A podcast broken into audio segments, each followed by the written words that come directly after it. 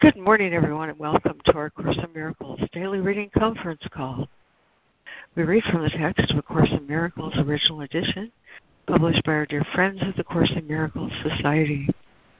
You can access an online copy of the original edition by going to jcim.net,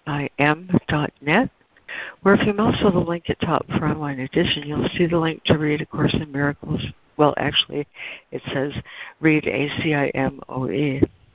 Also, at that same drop down, there's an option to subscribe to re- receive a daily excellent email from the Course in Miracles Society that includes both the text reading that we share here this morning as well as the lesson for the day. My name is Laurie Cameron. This call is Monday through Friday from about 9.15 to about 11 a.m. Eastern. And today we continue our reading of Chapter 2 uh, we're going to be on section three this morning, reading just the first half of Healing as Release from Fear. Uh, today, paragraphs 52 through 60. We're also mindful of our lesson today, lesson 17.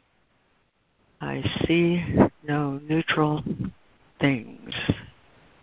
I see no neutral things. Uh, by way of opening this morning, I'll get to my page here. Here we go. Uh, by way of opening this morning, I'd love to share this poem from Helen, since we're talking about healing as release from fear.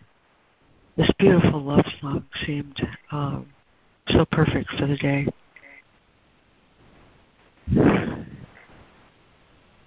My Lord, my love, my life, I live in you. There is no life apart from what you are. I breathe your words, I rest upon your arms. My sight is hallowed by your single star. I do not always recognize your face or hear your voice. I do not always see the strangers whom you send or messengers you choose to bring your holy word to me. You are a stranger than, and I am dead to holy things that heaven's light shines through. The world I see is enemy to me when I forget my lovely love is you. Forgetting you is to forget myself, why I have come and where is I go. My Lord, my love, my life, let me forget all things except the loveliness you know. Uh, healing is a release from fear. Amen. Well, that was beautiful. Thank you so much. Oh, thanks. Oh, thank you, oh, friend. Love that real, poem. Real, two thoughts. Which, what was that called, Laurie?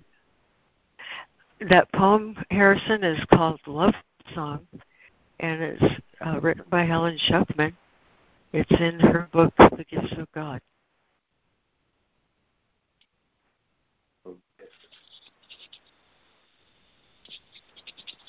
Beautiful poem. Alrighty, my friends. Oh, I'm so glad we have a nice little crew here this morning. Our reading list includes Fran, Harrison, Diana, Judy, Robin Marie, Jessica, Karen, and Lemoyne. Like that. And we're joined in listening this morning by Donna and Lana. Have I missed anyone?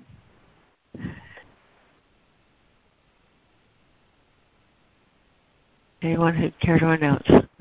Nope.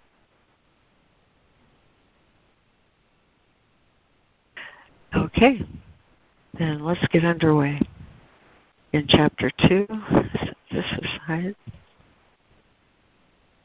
Chapter 2, the reinterpretation.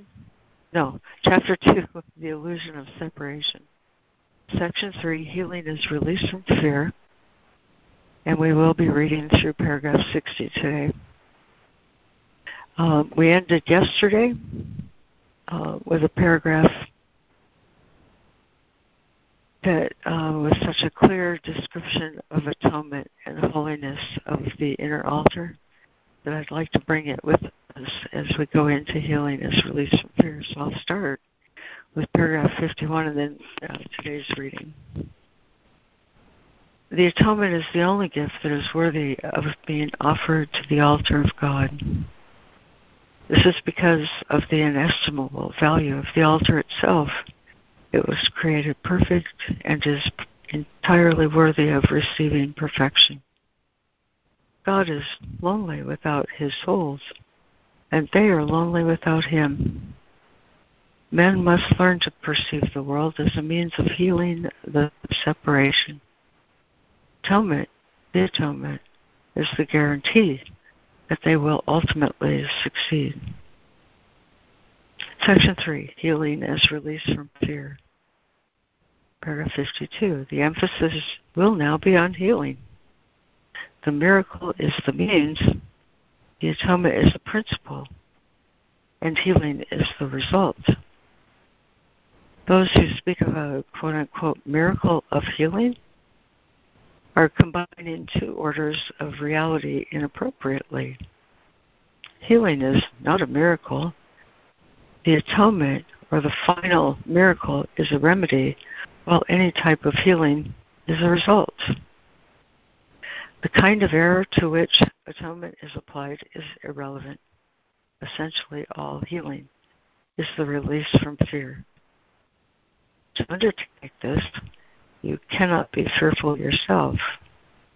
You do not understand healing because of your own fear.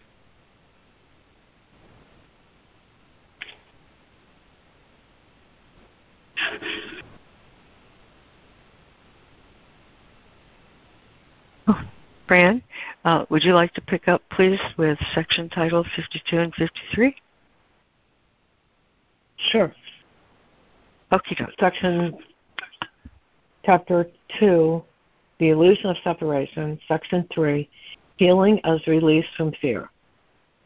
The emphasis will now be on healing. The miracle is the means, the atonement is the principle, and healing is the result. Those who speak of, quote, a miracle of healing, unquote, are combining two orders of reality inappropriately. Healing is not a miracle. The atonement or the final miracle is a remedy, while any type of healing is a result. The kind of error to which atonement is applied is irrelevant. Essentially, all healing is a release from fear. To undertake this, you cannot be fearful yourself. You do not understand healing because of your own fear. Paragraph 53. The major, a major step in the atonement plan is to undo error of, at all levels. Illness, which is really, quote, not bright mindedness, unquote, is the result of level confusion in the sense that it always entails the belief that what is amiss in one level can adversely affect another. We have constantly referred to miracles as the means of correcting level confusion and all mistakes must be corrected at the level on which they occur. Only the mind is capable of error. The body can act erroneously, but there is only but this is only because it is responding to misthought. The body cannot create, and the belief that it can, a fundamental error, produces all physical symptoms. Thank you, Fran. And Harrison.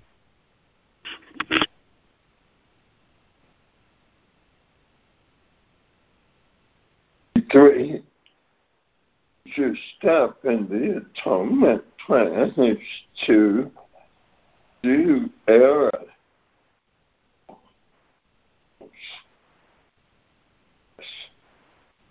Really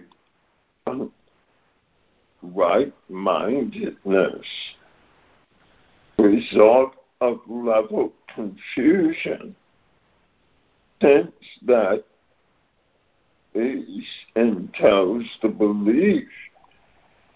What is amiss one level firstly affect another. Constantly refer to miracles as the means of correcting confusion. All mistakes must be corrected level they occur. Make the mind capable it can act erroneously. This is only because responding is thought. It cannot create. Believe that it can. Fundamental error. This is all physical symptoms. Before before illness presents these magic. Old distortion created magic on the belief a creative ability matter. The mind not control. Error take form. Be believed. Mind can create body body miscreate mind is understood mind is the only creation not create beyond self. Type confusion.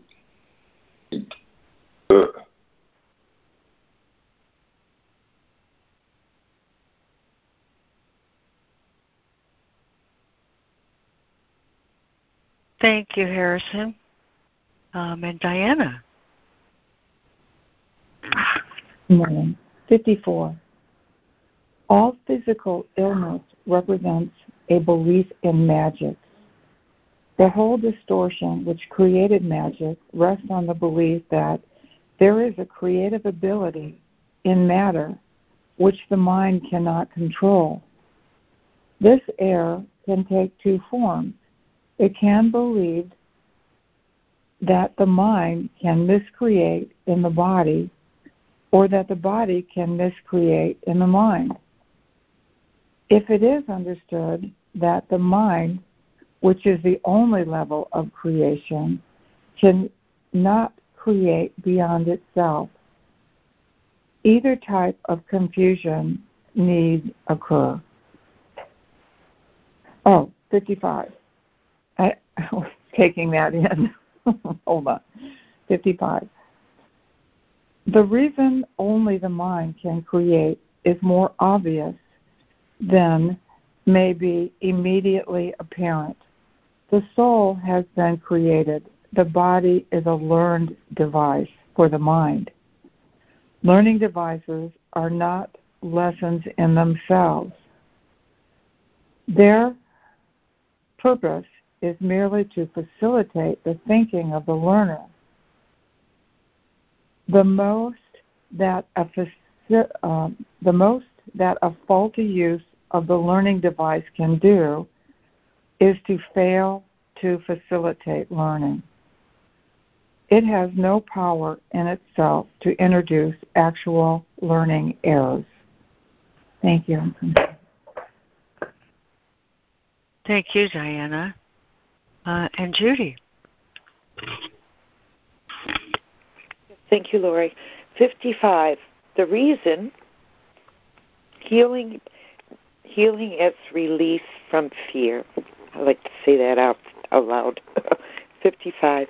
The reason only the mind can create is more obvious than may immediately than may be immediately apparent. The soul has been created.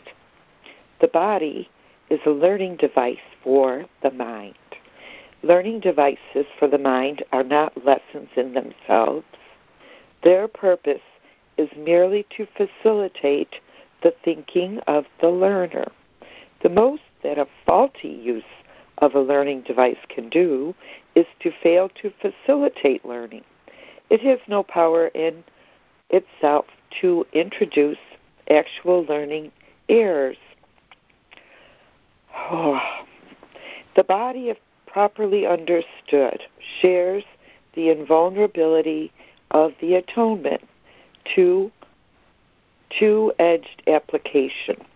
This is not because the body is a miracle, but because it is not inherently open to misinterpretation. The body is merely a fact in human experience. Its abilities can be, and frequently are, over evaluated. However, it is almost impossible to deny its existence. Those who do so are engaging in a particularly unworthy form of denial. The term, quote, unworthy, unquote, here implies simply that it is not necessary to protect the mind by denying the unmindful. There is little doubt that the mind can miscreate. If one denies this unfortunate aspect of the mind's power, one is also denying the power of the mind itself. Thank you, Judy. Um, and Robin Marie.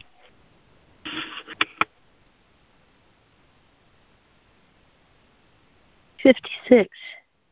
The body, if properly understood, shares the invulnerability of the atonement to two edged application. This is not because the body is a miracle, but because it is not inherently open to misinterpretation. The body is merely a fact in human experience. Its abilities can be, and frequently are, overevaluated. However, it is almost impossible to deny its existence. Those who do so are engaging in a particularly unworthy form of denial. The term, quote, unworthy, unquote, here implies simply that it is not necessary to protect the mind by denying the unmindful. Brackets, there is little doubt that the mind can miscreate. If one denies this unfortunate aspect of the mind's power, one is also denying the power itself. 57. All material means which man accepts as remedies for bodily ills are, mer- are merely restatements of magic principles. It was the first level of the error to believe that the body created its own illness.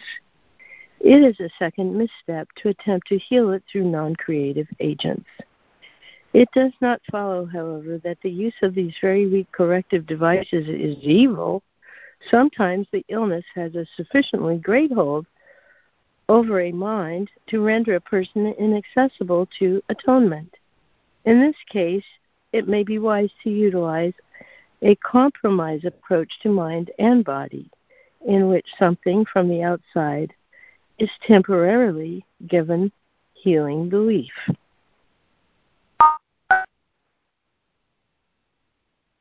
Thank you, Robin Marie. Um, and Jessica. Okay, 57. All material means which man accepts as remedies for bodily ills are merely restatements of magic principles. It was the first level of the error to believe that the body created its own illness. It is a second misstep to attempt to heal it through non creative agents. It does not follow, however, that the use of these very weak corrective devices is evil. Sometimes the illness has a sufficiently great hold over a mind to render a person inaccessible to atonement. In this case, it may be wise to utilize a compromise approach to mind and body, in which something from the outside is temporarily given healing belief. This is because the last thing that can help the non right minded or the sick is an increase in fear. They are already in a fear weakened state. If they are inappropriately exposed to an undiluted miracle, they may be precipitated into panic. This is particularly likely to occur when upside down perception has induced the belief that miracles are frightening.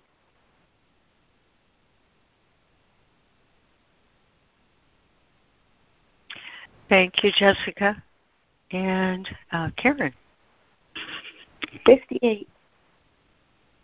Um, I'm sorry. I'm going to go back one sentence. In this case, it may be wise to utilize a compromise approach to mind and body, in which something from the outside is temporarily given healing belief. This is because the last thing that can help the non right minded or the sick is an increase in fear. They are already in a fear weakened state. If they are inappropriately exposed to an quote unquote undiluted miracle, they may be precipitated into panic. This is particularly likely to occur when upside down perception has induced the belief that miracles are frightening. 59. The value of the atonement does not lie in the manner in which it is expressed. In fact, if it is truly used, it will inevitably be expressed in whatever way is most helpful to the receiver, not the giver. This means that a miracle, to attain its full efficacy, must be expressed in a language which the recipient can understand without fear. It does not follow by any means that this is the highest level of communication of which he is capable. It does mean, however, that it is the highest level of communication of which he is capable now. The whole aim of the miracle is to raise the level of communication not to impose regression in the improper sense upon it. Thank you, Karen. Um, and Lemoyne.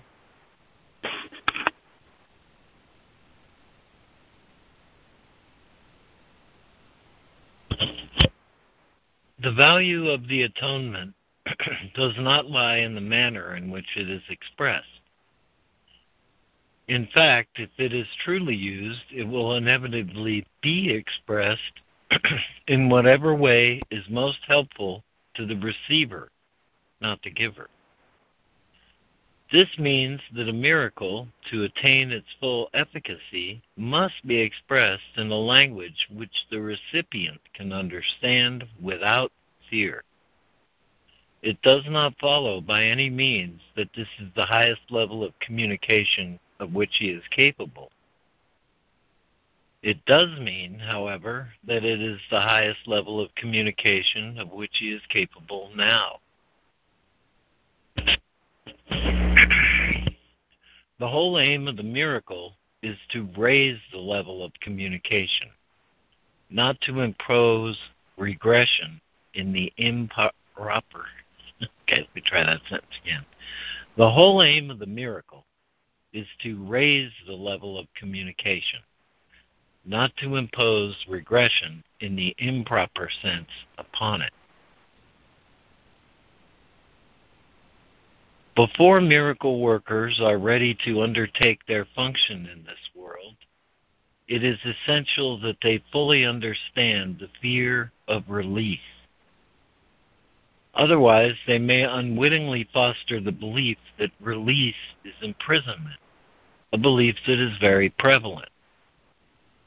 This misperception arose from the underlying misbelief that harm can be limited to the body. This was because of the much greater fear that the mind can hurt itself.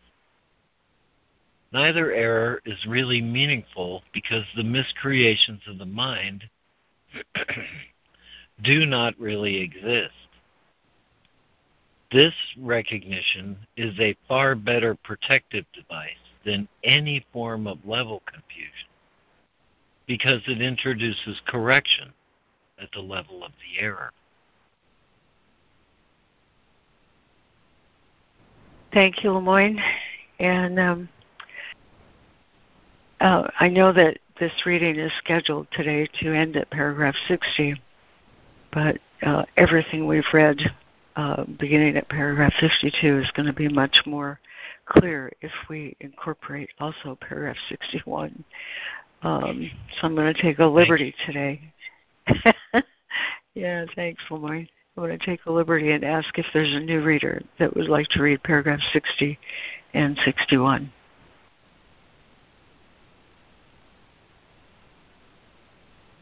Any volunteers?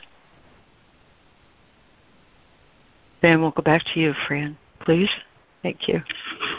Sure. 60.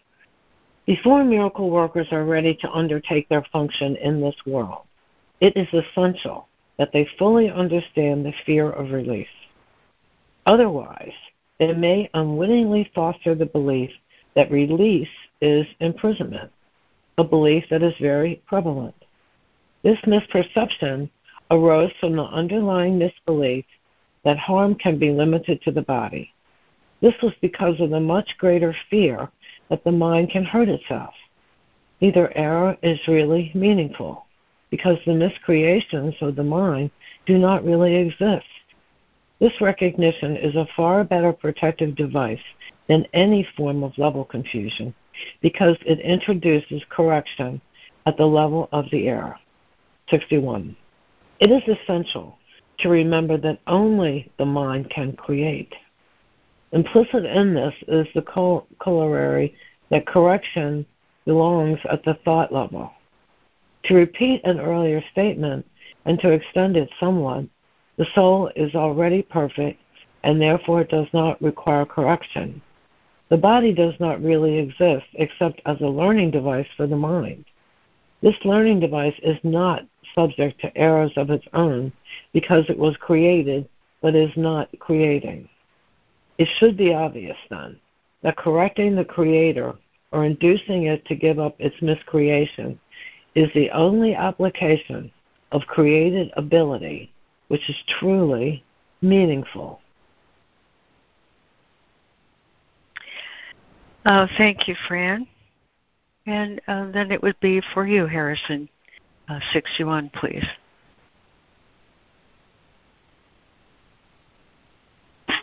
And so to remember is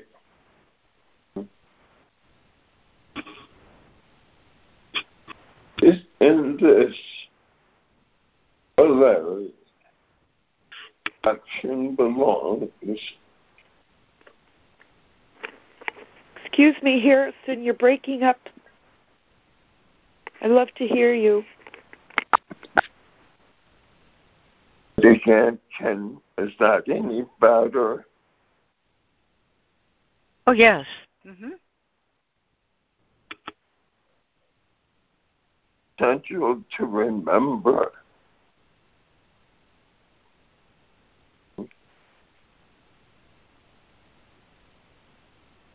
In this belongs.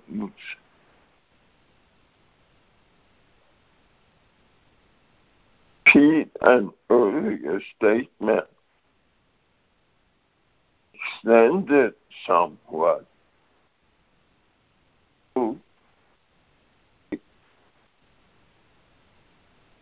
therefore require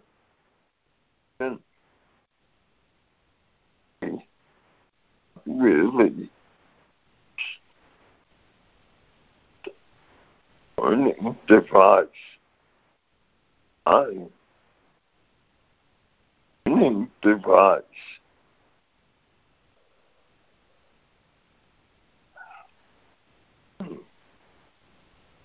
It's aided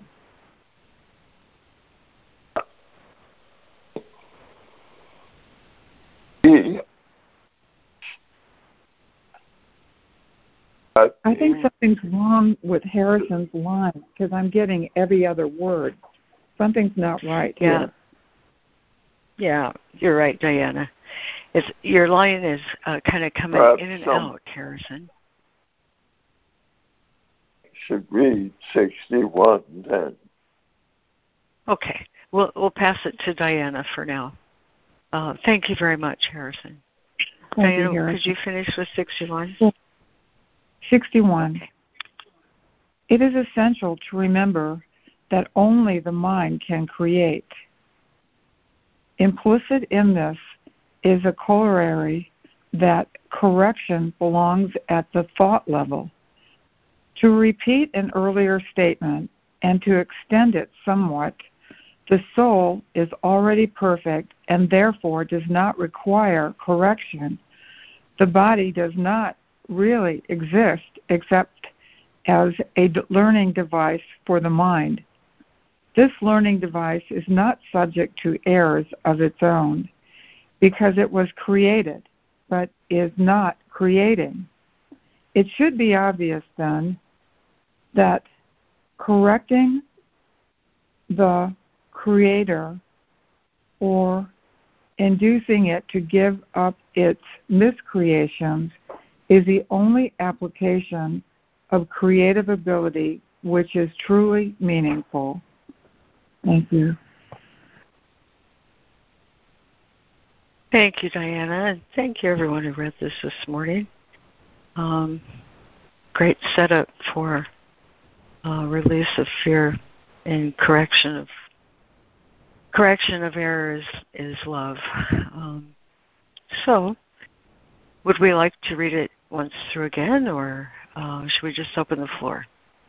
No, let's do it. This is a lot to take in. Yeah, I like Feels like it again. doesn't it, Diana? Okay. All right. Let's we'll go backwards then. Let's see. I didn't get any new readers after Lemoyne, did I? Okay. So then, Lemoyne, if you would like to do paragraph 52, and Karen 53, and Jessica 54, Robin Marie 55, Judy 56, Diana 57. Um, Harrison, I don't know what to do about your line. Um, I'm gonna. Uh, we'll try you at 58 and see if it works. Okay.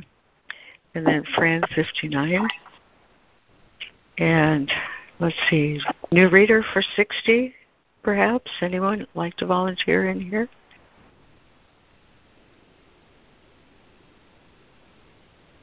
Have we gained any readers? Let me see. No. Okay.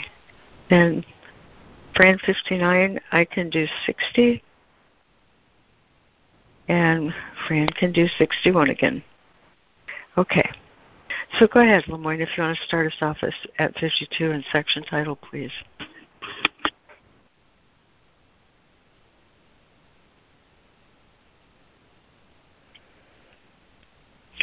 All right. Chapter 2 The Illusion of Separation. Section 3 Healing as Release from Fear. The emphasis will now be on healing. The miracle is the means, the atonement is the principle, and healing is the result. Those who speak of, quote, a miracle of healing, unquote, are combining two orders of reality inappropriately. Healing is not a miracle. The atonement or the final miracle is a remedy, while any type of healing is a result. The kind of error to which atonement is applied is irrelevant. Essentially, all healing is release from fear. To undertake this, you cannot be fearful yourself. You do not understand healing because of your own fear. 53. A major step in the atonement plan is to undo error at all levels. Illness, which is really, quote, not right mindedness, unquote, is the result of level confusion in the sense that it always entails the belief that what is amiss in one level can adversely affect another. We have constantly referred to miracles as the means of correcting level confusion. And all mistakes must be corrected at the level at the level on which they occur. Only the mind is capable of error. The body can act erroneously, but this is only because it is responding to misthought. The body cannot create, and the belief that it can, a fundamental error, produces all physical symptoms.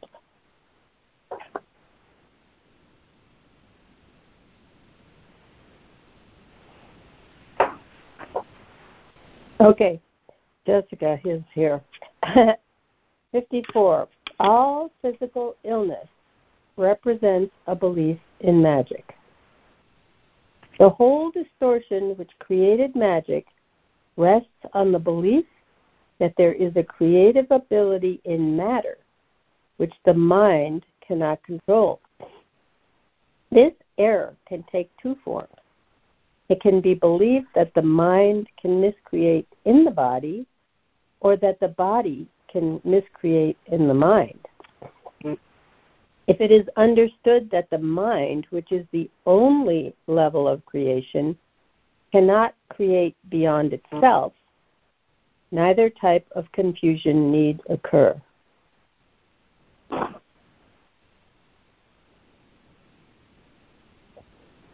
Fifty-five. The reason only the mind can create is more obvious than may be immediately apparent. The soul has been created. The body is a learning device for the mind. Learning devices are not lessons in themselves. Their purpose is merely to facilitate the thinking of the learner. The most that a faulty use of a learning device can do is to fail to facilitate learning. It has no power in itself to introduce actual learning errors.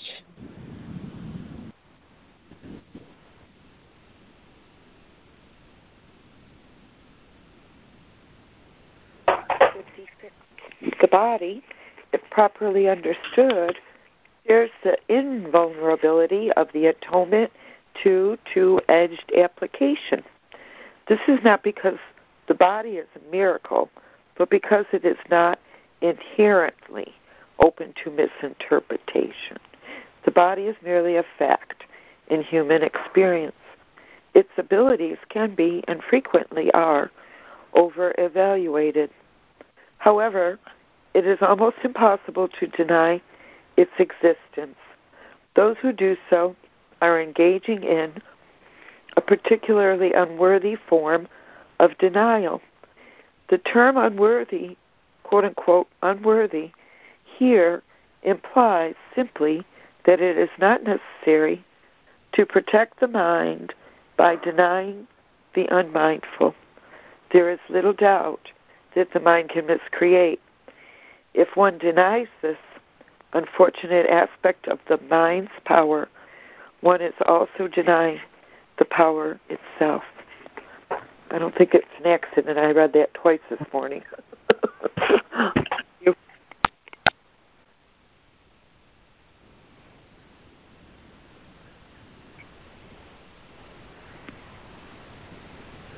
Uh, Diana, are you ready for 57? Oh, are you talking to me? Yeah, 57, please. Y- Yes, okay. 57. All material means um, which man accepts as remedies for bodily ills are merely restatements of magic principles. It was the first level of the error to believe that the body created its own illness. It is a second misstep to attempt to heal it through non creative agents. It does not follow, however, that the use of these very weak corrective devices is evil. Sometimes the illness has a sufficiently great hold over a mind to render a person inaccessible to atonement. In this case, it may be wise to utilize a compromised approach to mind and body in which something from the outside is temporarily given healing belief.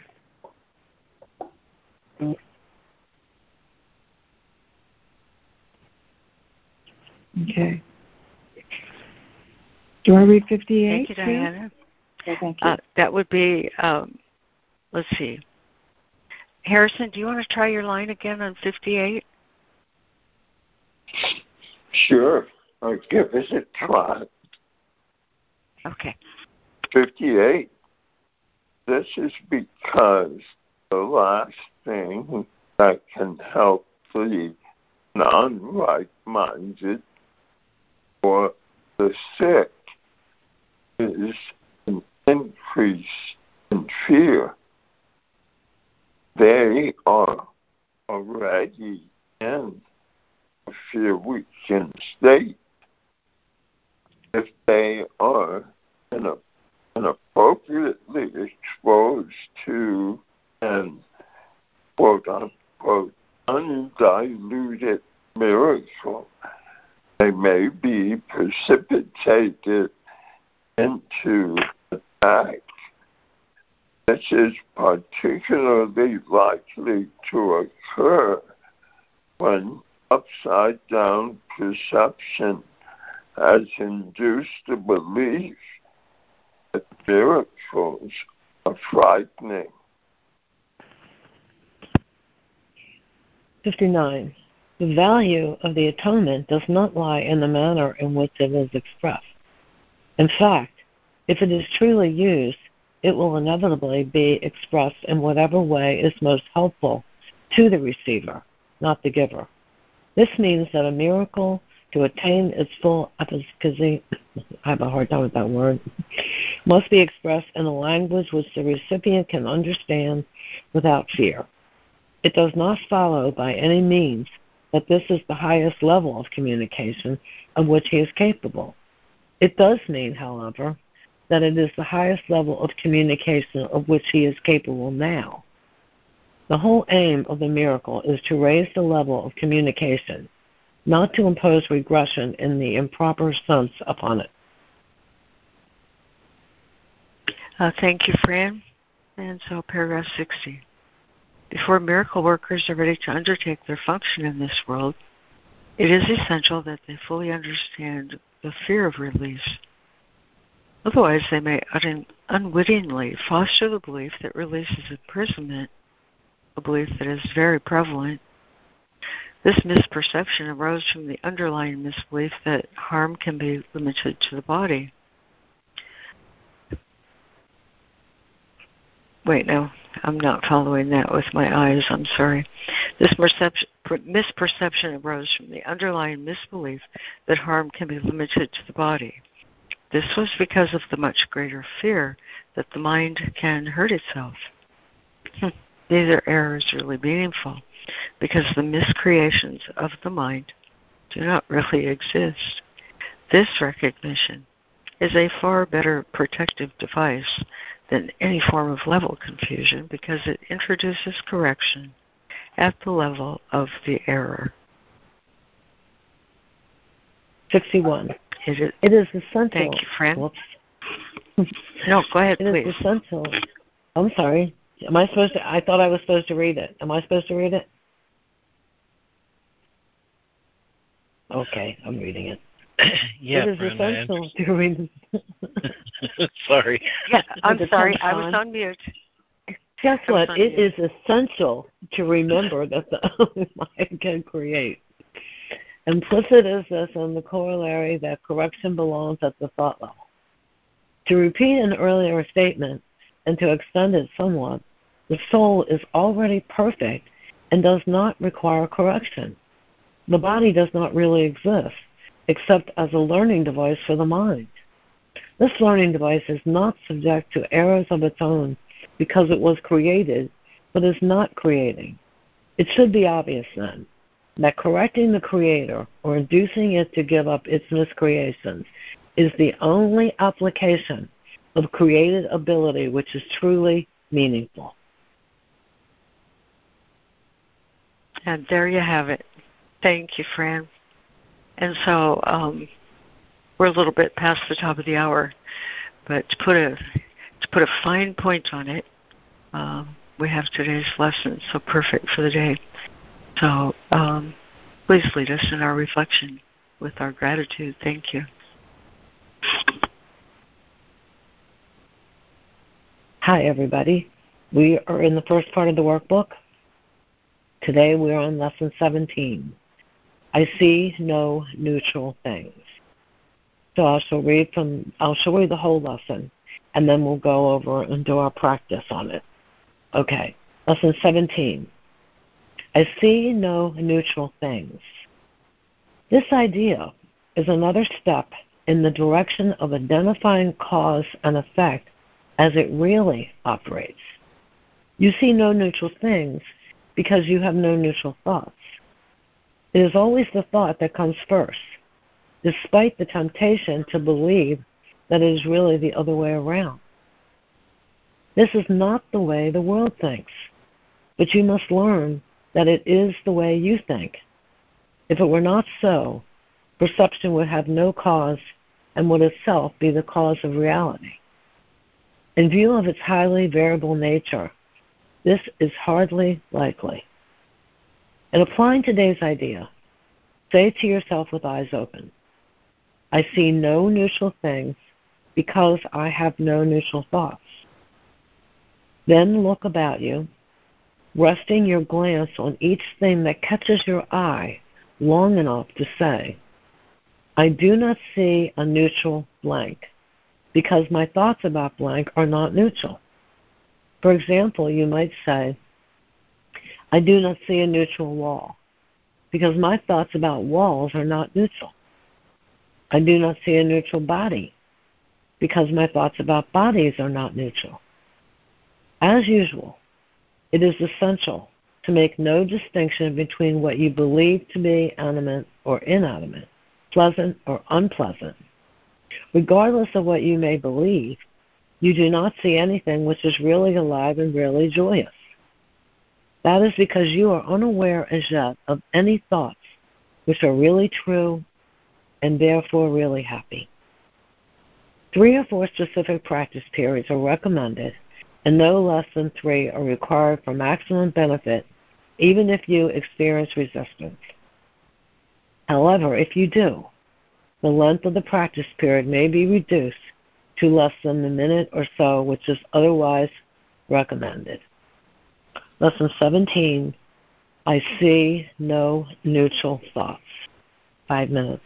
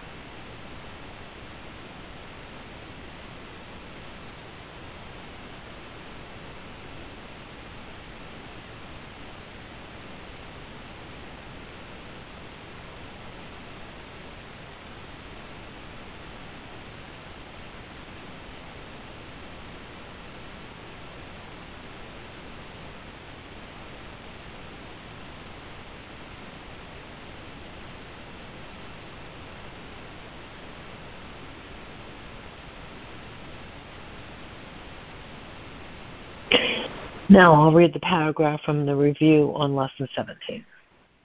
I see no neutral things. What I see witnesses to what I think. If I did not think, I would not exist because life is thought. Let me look on the world I see as the representation of my own state of mind. I know that my state of mind can change, and so I also know the world I see can change as well. Lesson 17. I see no neutral things. Amen.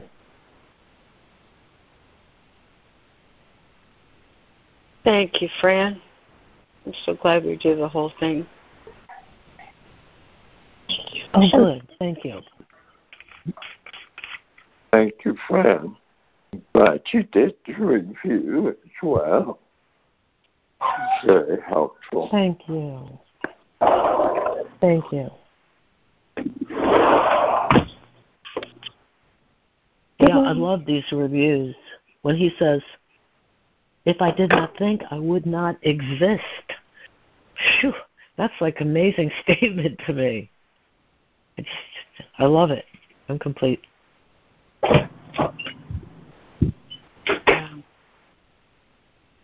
Seems so obvious to hear it. Yeah. Yeah. Thank you, friend. Good morning, Miss Karen. Uh, okay. Hi, this is Diana. Good morning, Karen. Okay. Thank you. Um, I thought I, if I go, I'm going to go out, so I was hoping to go first. Oh, okay. That's right. That's you. Diana. I think that, um, Karen's going to leave, so we'll. Is that okay? we Oh, let her go first. Okay. Okay. Okay. Thank you. You know, reading this whole thing it's kind of like cycle back in my mind because it's talking about the mind, and you know, we're being taught. You know, watch your thoughts. You can't always believe what you think. Don't believe your thoughts. You know, only the mind can create. The correction belongs at thought level. And there's a lot of things that go back and forth to create level confusion just by even this simple reading. Um, I, I do understand that people that are afraid, we've heard a lot of situations within, um, uh, uh, you know, the people that are on this call where there is a dependence on medicine, you know, and medicine is the right way to go when you are held in fear and you don't think that your body can create on its own. So the the book is saying, yeah, until you're ready to release and know that everything you don't need anything. We we have the opportunity to take medicine until we are stable enough to go back into right mind. And so there's just there's just so much going on, you know, again in in reference to levels. So um, um, the miracle mindedness merely means right mindedness in in the sense of how we're using it. So anyway, I'm I'm complete. Oh, thank you, Diana. And uh, let's see, uh, Karen. I think you had your hand up. Thank you. Yeah. Um, it's harder to share after I step away from the book, so I wanted to start. Um, anyway, the first thing was um, the lesson for today.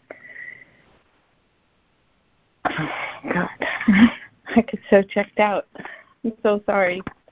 Um, the book's open to the other thing first. Um,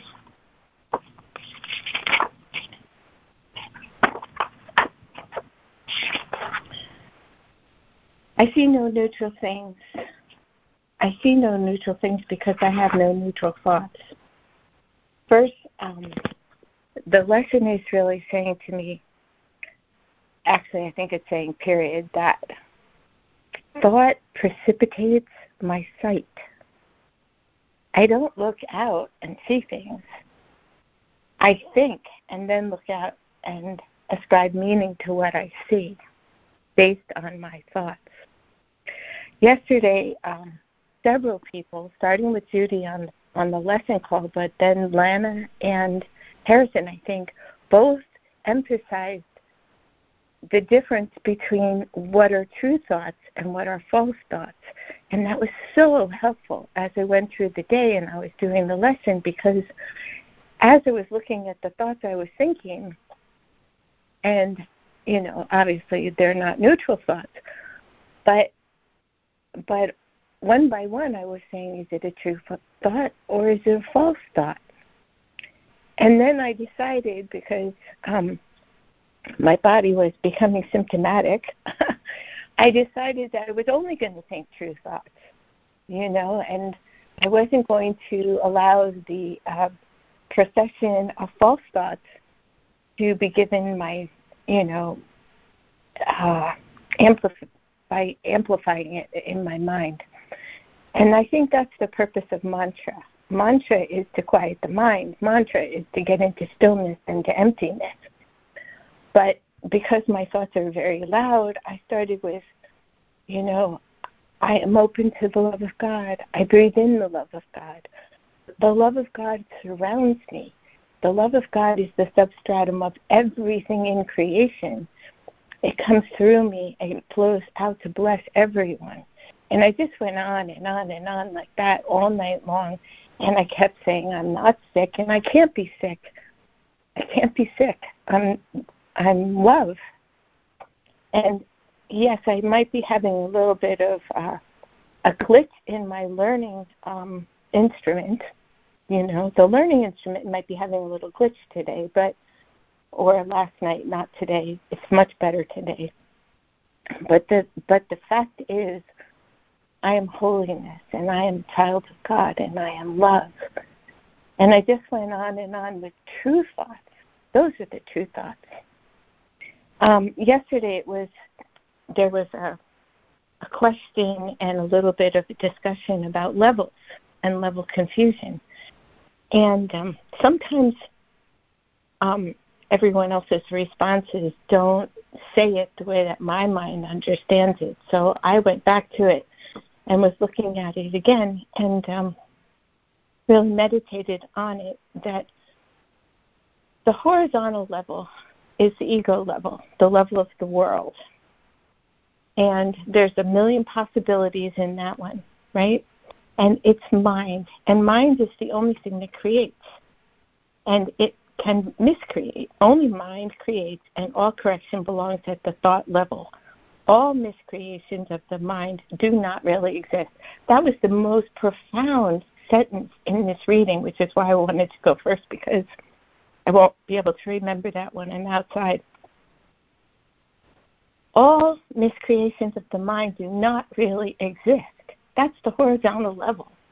That's when I look out at the world and see what my mind, my miscreated thoughts, are projecting. That's what doesn't exist. What does exist is the thoughts I share with God. That's the vertical level.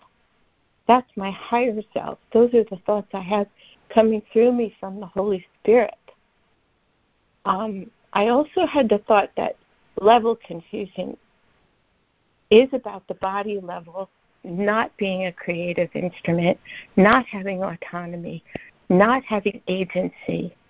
It's just, you know, it's just whatever is dictated to it by either my higher self which means it's just a learning instrument, it's completely neutral, or my mind, which is miscreating through it, which is thinking false thoughts, and you know the false thoughts are going through the physical and creating whatever. You know, if I have false emotions, sometimes they get blocked and my body gets sick. Things like that. Um, it says in this in this reading, correct the mind because that's the only meaningful level. That's the only level where correction is possible. And to do that, we have to really um, meditate on our misthoughts. I mean, to some extent, I'm not suggesting that we introspect into infinity. But what what are my erroneous beliefs? You know, if I don't know what they are, I can't correct them. You know, if I don't listen to what my ego is saying sometimes so that I can say I can deny it. You know, denial in in the service of truth. Um and I love this other one more thing I wanted to just comment on. It says the body is merely a fact in human experience. And it, it's an if we deny that we have a body, it's an unworthy form of denial. It's impossible. To, it's almost impossible to deny its existence. If we go around saying, "I don't," you know, the body is meaningless. It says here in this section, it says it's a it's a particularly unworthy form of denial. The term quote unquote unworthy here implies that it is not necessary to protect the mind by denying the unmindful. What does that mean? It means we have a body and we walk in the earth. We don't have to deny that the earth is here. We don't have to deny the experience of this world because we're in this world so we can wake up. When we're in this world so we can help others to wake up, we can heal the separation. We can help our brothers heal the separation. We're actually here. You know, we're here. We do have a body. It's not who we are. That's the thing. And it doesn't it doesn't dictate to our minds what's true. So it's it's a little specific um, tweaking of you know a lot of Course in Miracles people. I think, imagine. I mean, I could be wrong, but I think I hear sometimes. Oh, the world doesn't matter. It's not real. Well, yes, it's not real, but we're here to help. Anyway, I think I said enough. And um, on that note, I was wondering if Robin Marie is still here. I'm sorry I talked so long, but maybe you want to go next. I'm complete. Thank you, Karen. That was a very thorough, complete, and um, enlightening share. I enjoyed every bit of it. And yeah, uh, yes. Robin Marie, to you. Uh, thanks, Karen. Um, uh,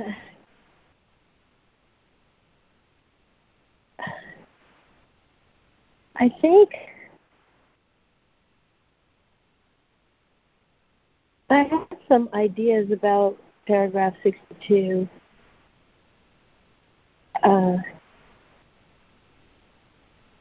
I think uh, one of the things that I got out of the reading, I don't know if it is completely correct, but I, if one believes that God is love, then using one's mind, if one feels, if I feel that I have a sickness, that there's something wrong with part of my body, then I would go to Source and ask Source, what is it that I need to do for my body? And then if Source says, take more vitamin D, there's not enough sun out, I for sure am going to do that. That is is a um, direct um, help from source. So uh, I think what I was getting was that if someone did not go to source but went to a doctor as the source, then that may not be such a great idea because doctors are human source. So anyway, I was just playing with that. Thank you for asking, Karen. and thanks look, everybody there. Bye. Well, thank you, Robin. Thanks, Robin Marie. Helped me. Thank you, Robin Marie.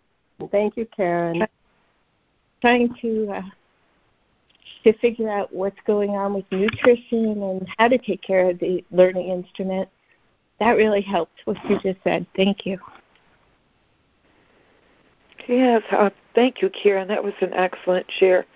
And Robin Marie, um, too, um, you know, I've studied this page over and over and over and over since I started having body pain and trying to, you know, just go through the course and look for the answers in the course and how to apply the lessons, um, how to apply my thinking in order to heal my mind so that I wouldn't experience pain. And um, something, a lot of what you said, Karen, really, you know, hit home for me today, and has continued to hit home for me that you know, not only can we not deny that we have a body, but we cannot deny that there's a universe in space and time that exists in our experience. Um, but that's not to, um, for me to say that is reality.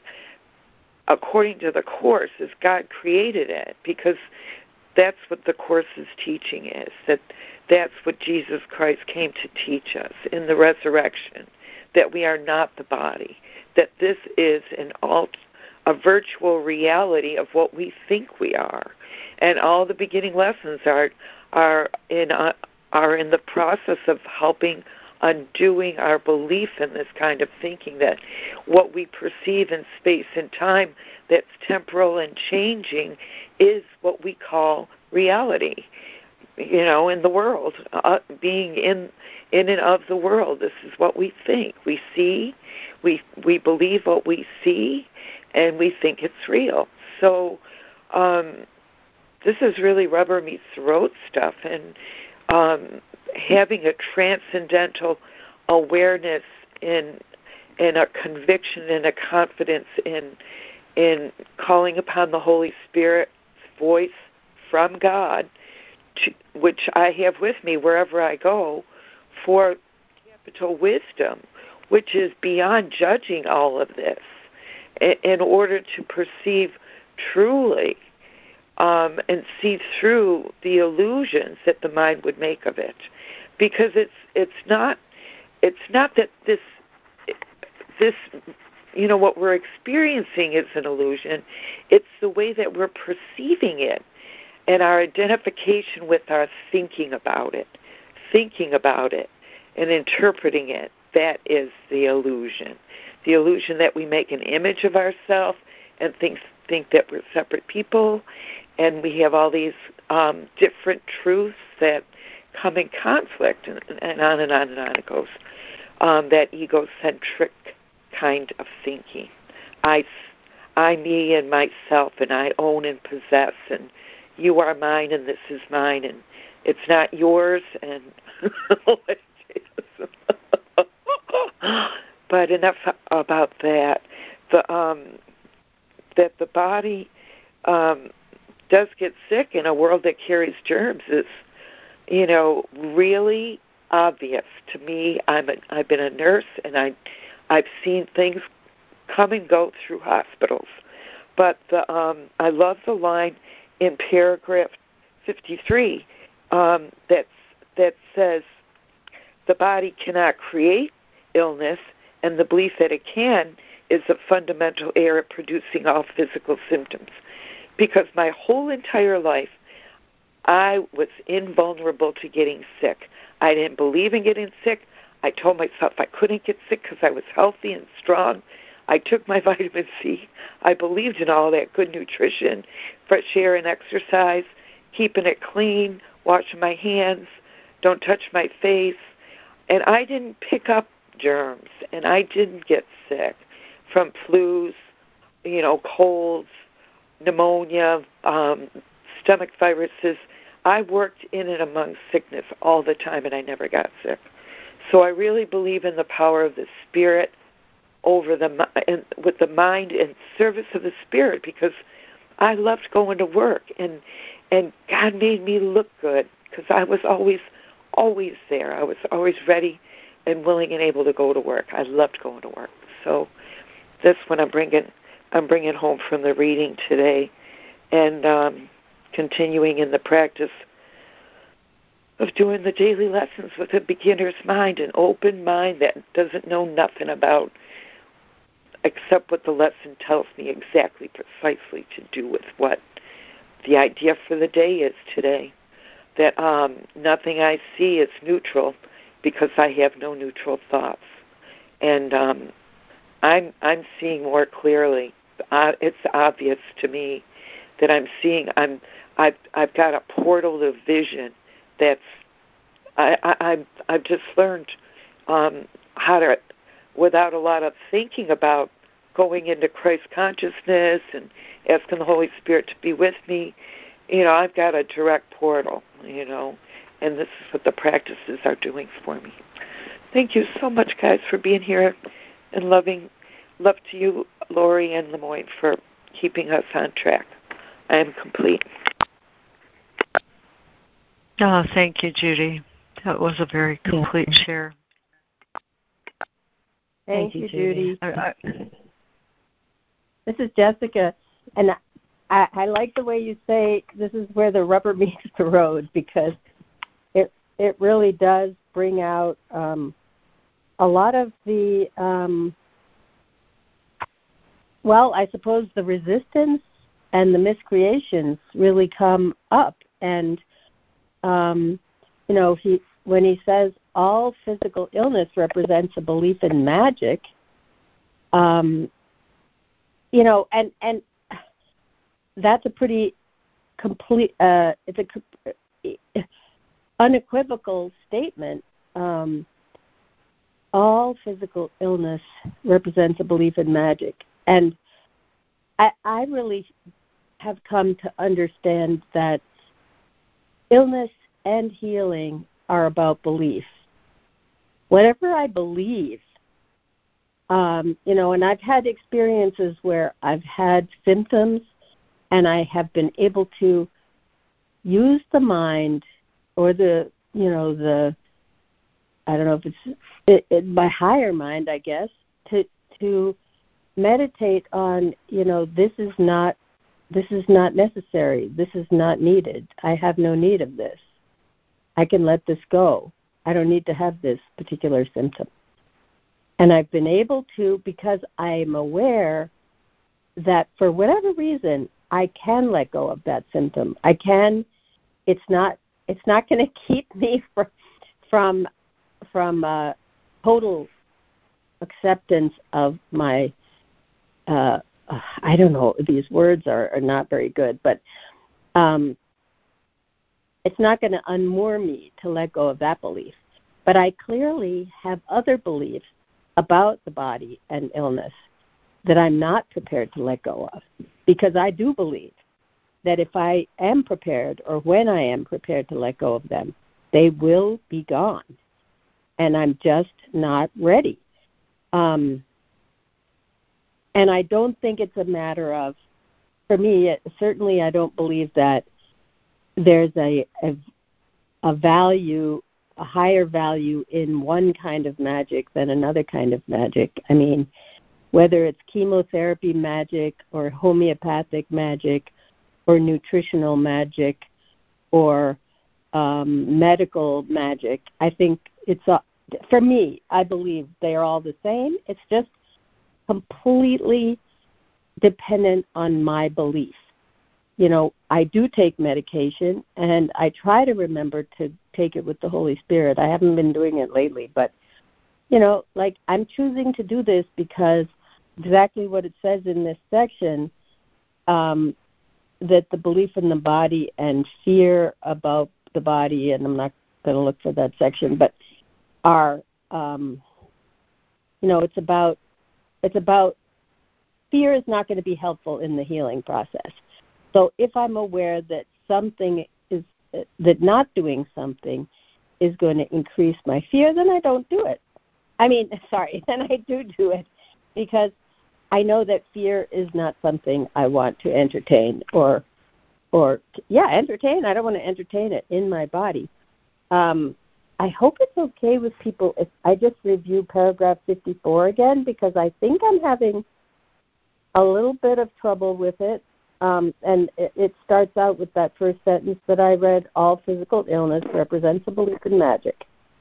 The whole distortion which created magic rests on the belief that there is a creative ability in matter which the mind cannot control. Okay, that that I'm I'm all set with that.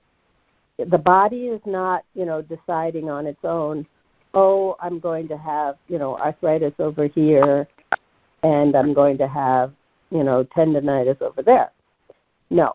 This is uh, not about the the body's not independently doing these things. This the the error of that belief can take two forms. It can be believed that the mind can miscreate in the body, or that the mind can miscreate in the mind. And that's like maybe that's the part that I'm having a little trouble with. If it is understood that the mind, which is the only level of creation, cannot create beyond itself, neither type of confusion need occur. Um, so that's the part that's a little confusing to me because it's my understanding that the mind is creating my perception of any kind of difficulty with the body. So, you know, I broke my foot recently. And it's not that my body decided, oh, let's break the foot and have this broken foot. It was something else going on that I don't entirely understand, but where it says here, it can believe it can be believed that the mind can miscreate in the body. I get that part. Yes.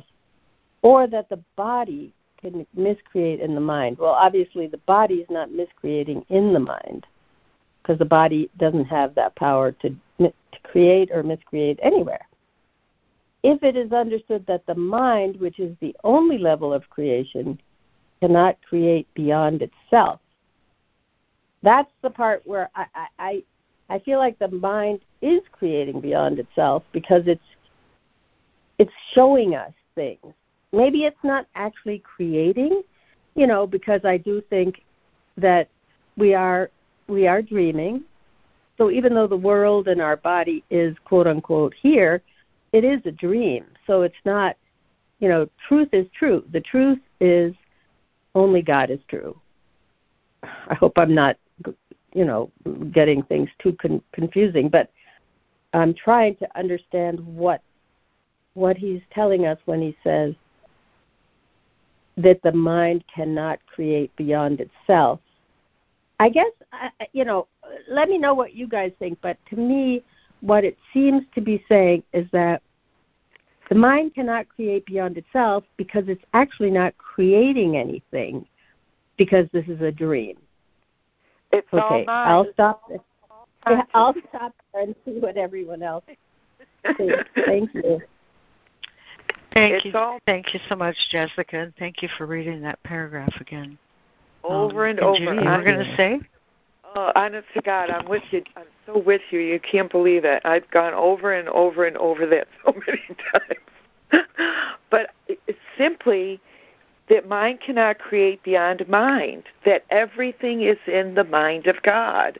And there's a line in the text that speaks of this very clearly that if we remove perception, the perception of form, that projection is perception of form, thinking that this all this stuff is something rather than uh, merely ideas in consciousness. See, we, we don't look at that. That's the new paradigm that everything is consciousness. It's all in the mind. And there's no levels or distinctions in that. Mind and spirit move between between form and formlessness. That's all, folks. I, I I'm trying to understand it too. Thank you. I'm complete.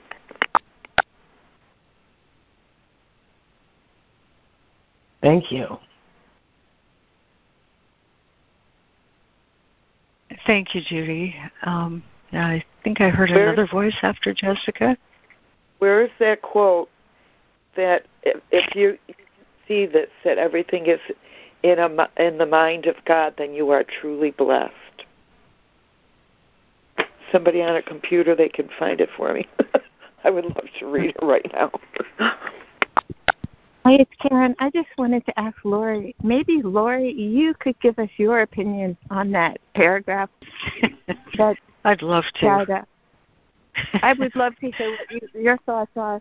Because like I said earlier, you know, sometimes one person shares it one way and it doesn't get me there, and then another mm-hmm. person mm-hmm. shares and I get it. So thank you so much, and thank you, Jessica. That was a really, you know, important kind of glitch in the Question. in understanding. Thank you. You bet. Thanks, Karen. Um, yeah, like all of us, I've I've worked really hard to to understand what he means by all healing is release from fear. Um, you know, I used to be an oncology nurse, and as you can imagine, there was uh, much fear in my profession. Uh, I'll start with a little story. Um, I, I know another oncology nurse that um, was an advanced, uh, they call it a care manager, communicating with the physician and the patient and the family and making sure everything is knitted together the way it should be. She's very, very good at, at uh, being an oncology nurse and you know giving chemo and all like that. But um, but she was a very good care manager as well. When she retired, um, one of the physicians that she communicated with really often uh, lamented her departure because he said his patients weren't going to heal as well. And I was a little bit mystified about that. There was a reception, so I asked him, "What, you know, what do you mean by that?"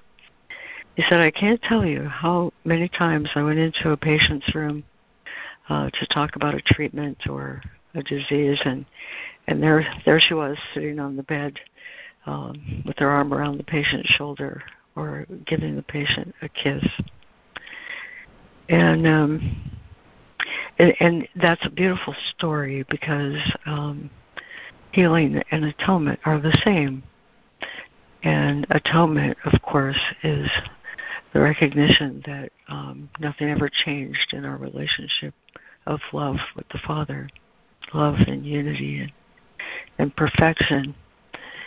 And in that relationship, there is no room for fear there's so many quotes that apply. You know, no one is sick if you agree that you are of one mind with Him. Um, to heal, it is not necessary that the body be thought of as the recipient of healing. All healing is of the mind. And all healing is truly release from fear. Another little story that uh, might be helpful. Um, we used to um, take care of our our brother-in-law on weekends, he Down syndrome, and and so he really depended on us being there, you know, for his safety and such.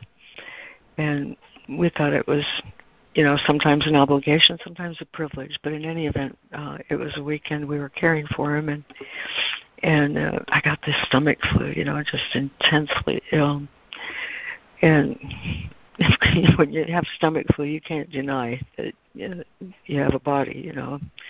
Um, anyway, there I was, feeling really sick, but also responsible. And in walks Kurt with love in his eyes. And I instantly knew um, the condition of one's body has nothing to do with healing. The conditions of one's body has nothing to do with one's ability to love and be loved. Um, the condition of one's body need not be cause for fear.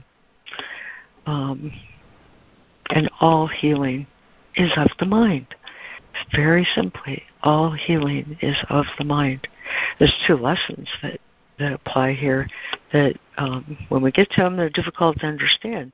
But the first one is um, if I defend myself, I am attacked. I think that's 135, right? And the second one is sickness is a defense against um, the truth, right? Is that right, Lemoyne? Am I on the money with that? I think I am. Um, but if I, if the body is the recipient of my mind's efforts, I have level confusion because healing is always of the mind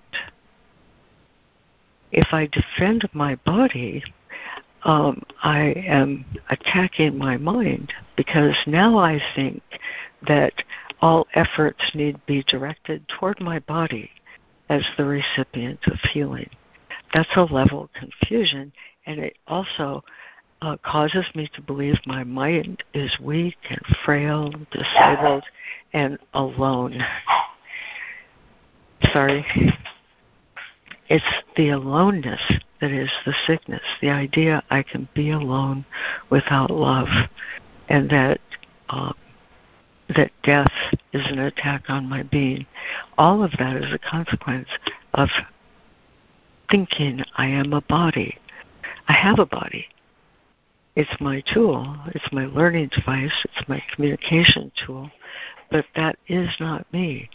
And regardless of its condition, I can know love and be in a state of loving union with my Father and anyone else that is presented to me or in my field, I like to say. So, does that mean that I shouldn't go to the doctor if I'm sick? Of course not. Who is the doctor anyway? Who who is the doctor but myself? uh, who is the pharmacist but myself? Um, you know, when I decided, I, and I did, it was a decision that uh, I would go to the doctor for help when I needed it. I look at it this way: um, my body uh, is in need of something. I don't know what it is he can help me decide what it seems to be in need of. But for the most part, I'm giving that that person, that man, that being, an opportunity to bless me, and that is a blessing to me. Um, I am one with my physician in the same way that I'm one with anyone else, and um, and he blesses me and I bless him just by being in his presence and asking for his help. In the same way that I feel blessed when anyone else asks me for help. Um, it's a call for love and it's a need for love. And when that's exchanged, that's healing. And um, what's healed? My mind. It's always my mind. Um, Healing is release from fear. The correction for fear is love. That's all there is to it to me. And um, it's just like he says in paragraph 61 the soul is already perfect.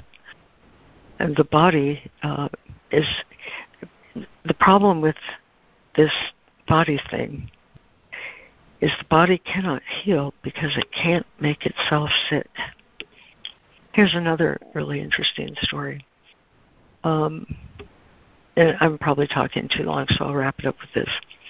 Um, earlier, much, much, much earlier, I was very young, I was diagnosed with an autoimmune disease. It's very obscure, and um, even my physician who diagnosed me was rather mystified by it. This was before I understood anything about the atonement at all, but I was a, a very active seeker and looking for meaning. And um, I thought, what does this mean? What could this mean? And so I looked up the history of this particular disease, and it turned out that it was very prevalent in World War II, especially in Europe. And I thought about that a little bit you know, and I thought, gee, World War II, Europe, there was lots of guilt, lots of guilt going on. And I thought, have I have I been entertaining lots of guilt in myself? I thought, yes, I have. And I, thought, I don't need that. And I'm here to tell you that that disease went away. It, I mean, it was a real plague on my body, visible and extremely uncomfortable. Uh, but it went away. And um, I think that's a really good example of how the mind uh, is the recipient of healing. Body uh, can the body can do marvelous things uh, without my intervention, my mind, and um, that's how I read all this. Healing and atonement are the same, and they're both released from fear, and I'm complete. Thank you, Laurie. I just wondered Great. if you Thank could you apply that to exercise and nutrition. I mean, could you say a word about that? I mean, we're in the world. Sure. And I, I yeah, I'm happy to. Um, this is the way I look at that. Uh, my body is my tool. It's my learning device. I I am walking I am walking my brothers home. My brothers are walking me home. Uh, we have hands to hold. We have uh, mouths to care. We have hearts to uh, extend. Um, this is my learning device. It's not a temple, it's my tool. And like anything that helps me do what I'm here to do, to heal and be healed, it's my thing to take care of. I support it. I um, give it rest. I give it, you know, what it needs in the same way that, um, you know, we have natural needs, we have natural responses. Is it an idol? No. I care for it because I want to be here to do my job. And um, and when it's not useful anymore, I'll lay it down, and I'll know that. I'll know when it's not useful. Um, but right now, it's useful to me and so I I give it what it needs, and um, and that's just common sense. I think. Uh, so that's how I see that. I'm I'm I've talked way too much. I'm complete.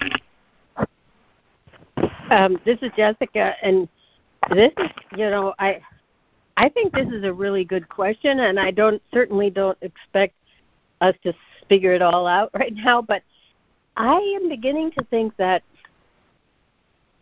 things like exercise and nutrition are uh, are not the panacea that we think they are. That that again, belief has so much to do with it. You know, if I believe that I can walk around the house and do uh, min- you know, do my household chores, and that's a form of exercise, and I can feel good, and I am happy, and I am joyful, and I am blessing myself and everyone around me. When I'm a, when I'm in a state like that, um, I don't think I need to make sure I have quote unquote all my vitamins or all of my uh, minerals or whatever. You know, someone's trying to call me, so it's beeping. I'm sorry. Oh, I, I guess I'll send it to voicemail. Um, and I and I, you know, just like what I was saying before about symptoms of whether it's a side effect of a medication or whether it is a symptom of an illness. I mean, I've had symptoms in the last five or six years that were never explained by anything. And for a period of time, I had intense pain in my, like, uh, what is it called? That that place right in the middle of your body, um, and I had every kind of digestive test, and it was never figured out what it was, and it eventually was gone, and some other things appeared to be the case. but you know, I think that it's um, it's it's mysterious, and because it is very, very much based on, at least for me, I speak for myself, what I believe. If I believe that um, taking a walk uh, that I must, you know, wa- must walk this many thousands of steps, then that's probably what I need. If I think I need to walk 10,000 steps, or if I think I need to rest more, because then I'll feel better. It, it it's very un. It's not scientific because our our bodies are not really. I'm I'm beginning more and more to believe that you know they're not based on science. I know some people that's hard. I don't I don't uh anyway, I just think that um if I'm in alignment with my higher self and listening to my higher self and my higher self says, "Hey, take another nap today. You don't need to exercise. You need to just like be quiet and get, stay away from people." Then I'm going to believe that I'm going to try really hard not to feel guilty that I didn't exercise. I think that's sort of like where I am right now is just trying not to feel guilty about things that I think I'm supposed to do to be healthy. Thanks for listening, guys. I love that share, Jessica. Me too. Yeah, I, I think you're absolutely right about not the panacea we thought. Well, yeah. Hi, this is I. Um, um, the famous um, Course in Miracles teacher,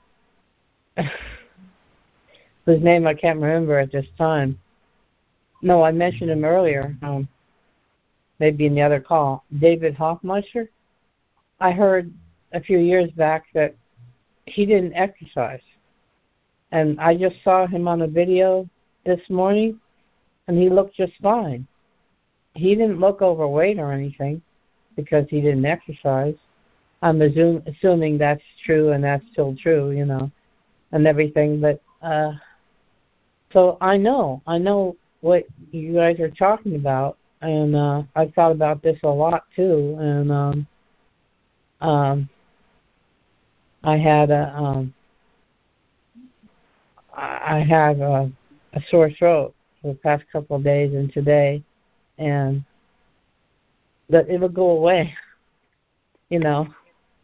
But um, yeah, but I I have had things happen to me, uh, ailments that were not enormous ailments, you know, but and at some point something took up my mental attention more than the ailment, and that that at that point, once I forgot about it, it disappeared, and I forgot that it was even there. So I didn't think that it disappeared. I didn't think about that at the time. But later I thought, oh yeah, didn't I have such and such wrong with me? Oh yeah, I did. Oh yeah, at some point it went away. And I think that that is exactly because I was doing what they talk about in the course. I was healing my mind, even like subconsciously. And by the way, I think we have a lot more power than we usually give ourselves credit for. And this won't be uh, a strange idea to you guys. Um, that even now we're using it, but we're using it subconsciously. We're doing these things. We're creating illnesses. We're healing illnesses. We're all kinds of stuff. David Hoffmeister himself once was in a grocery store and saw somebody lying on the on the floor in the store that appeared to be dead. And he just he didn't make any assumptions necessarily but he just stood there and prayed for a few minutes for her. And then she woke up and she was alive. Um again that's the story that i heard. But um we you know because the thing is that there is part of us you want to call it your higher self or whatever you want to call it, that is one with God. Uh, and he says that in the Course.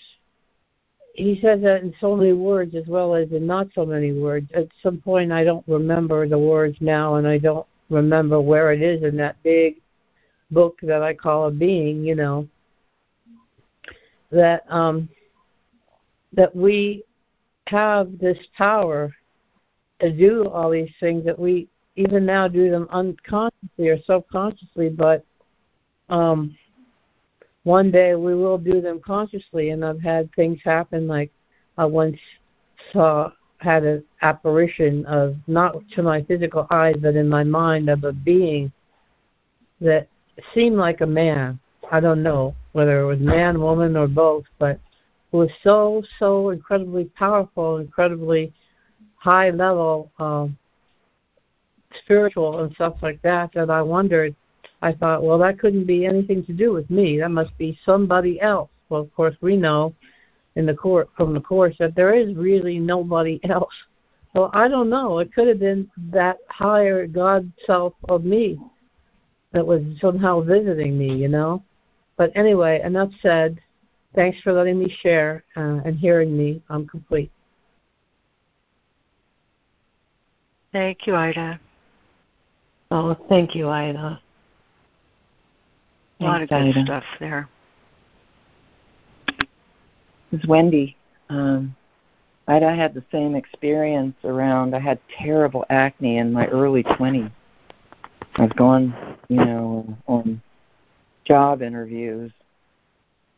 Terribly, terrible. I, mean, I was I was embarrassed to go to the grocery store. That's how bad it was, and it I tried every kind of magic there was. You know, I went to doctors and took this medication, that medication, And then I got a job that was more interesting than the acne, and I forgot about it, and it disappeared.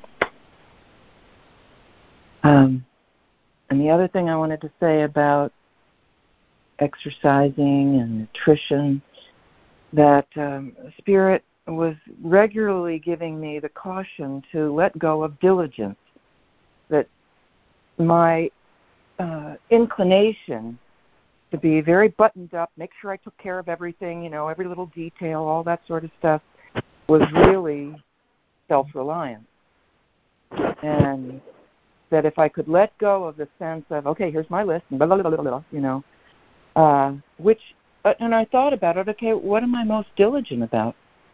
Exercise. I mean, I was an exercise nut, um, thinking it was my salvation and I was doing the course. I didn't really get the correspondence there, but I do believe that you know there's the zen of whatever it is. You know, you can learn how to play tennis in your mind. You can learn how to exercise in your mind. You can learn how to love everything in your mind. I'm complete. Oh, thank you, Wen. Oh. Thank you. Thank you, Wendy. That was great. Beautiful. Thank you. This is Diana. I just wanted to jump in real quick with a a a story that happened this past Sunday. Every every um, Sunday they were needing help at the 8:30 service to make coffee because nobody wanted to get up that early and get things going to prepare. So I said, "Well, I'll do it because when I'm in service, I am in I am in God. I get to have there's just a connection with being of service for God that that make that fills me up. So I said, no problem. I got there at seven thirty in the morning. I was making the coffee. Nobody was there yet, and but the night before that, it was three thirty in the morning, and I was considering texting the woman in charge, telling her I can't make it because two days later, uh, three days prior, I developed a sty, sty that was like a marble, and I was embarrassed. I said, "I'm not showing up like this." And then I thought, "Wait a minute, wait a minute, wait a minute." You know, I started seeing seeing my eye in the form that it was before the sty, and I kept seeing the healing, and I kept seeing the the presence of how it was before it developed. And I went to sleep. When the alarm uh, went off, just it seemed like, I don't know, minutes afterwards, I got up to wash my face and it wasn't there. It was barely visible. And then it comes back to the course reading today on the talk of magic. And the course contrasts magic a lot these days with miracles. And the miracle is the power of God circumventing the laws of this world, which is the practice I did over my eyes. You know, the ego, the laws um, of the ego trying unsuccessfully to circumvent the laws of God. I think magical thinking is when a person believes in specific words and thoughts and emotions or rituals that can influence the external world. And all healing, as the, the, the reading said today, is a release from fear. So when I can think, and, and as I you know began to share this morning, you know, with my dyslexia, uh, there is a lot of you know a lot of psychobabble in my in my own head that I have to work out to realign myself with God because my mind will, you know, want to think one way and you know, and you can't always believe your thoughts and only the mind can create the correction which belongs, you know, you know, at the right level. Magic is hocus pocus. you know, it it is. And if we can have that thought of, wait a minute, wait a minute, I need to if I'm not at peace or the way Lina says, I'm not thinking right and I've got to redirect and put my thoughts back on Christ, back on healing, back on how things should be and and that's just a little practice I did, and there was healing in that. So I'm complete. Thank you, Diana. I love your Thank emphasis you, on service. Thank you, Diana. That was really great. Thank you.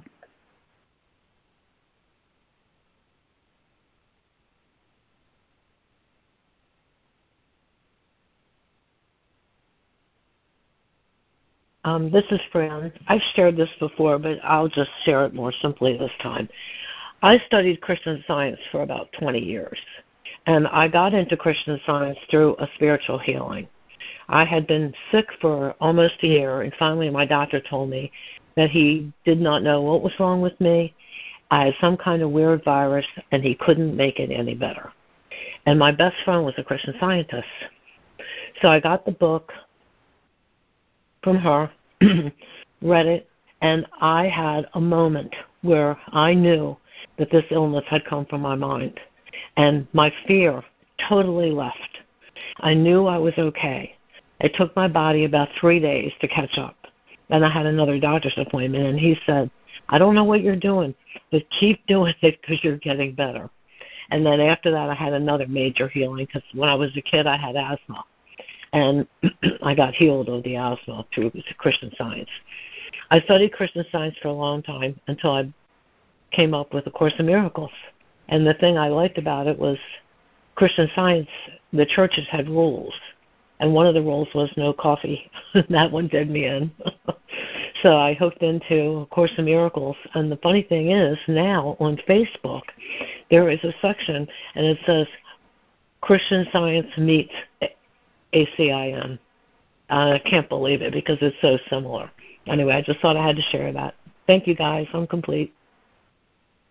Oh, thank you, Fran. I didn't know that, and thank I love you. hearing that story.